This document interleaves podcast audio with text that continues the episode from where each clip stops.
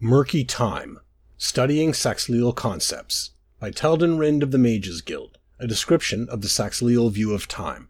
The Hajmota has an old spirit. Even in the egg, she is old and wise. You too must become old, if you wish to hunt her. This is a common theme in Argonian culture and folklore. The idea of aging backward, or aging prematurely. It can be a confusing concept for outsiders to fully grasp. This isn't surprising. For men and Mer, the experience of life happens somewhere between the past and the future. For Argonians, time is much more fluid. This makes the existence and primacy of the Jekawas cultural calendar all the more confusing. Wasik Saxhleel and many of their regional neighbors place great emphasis on the passage of months and the circular, recurring nature of the Tamrielic year. Some scholars contend that the calendar is just a holdover from the ancient days of the great Argonian stone sculptures.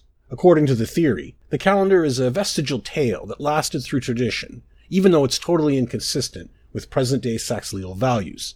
I'm not so sure.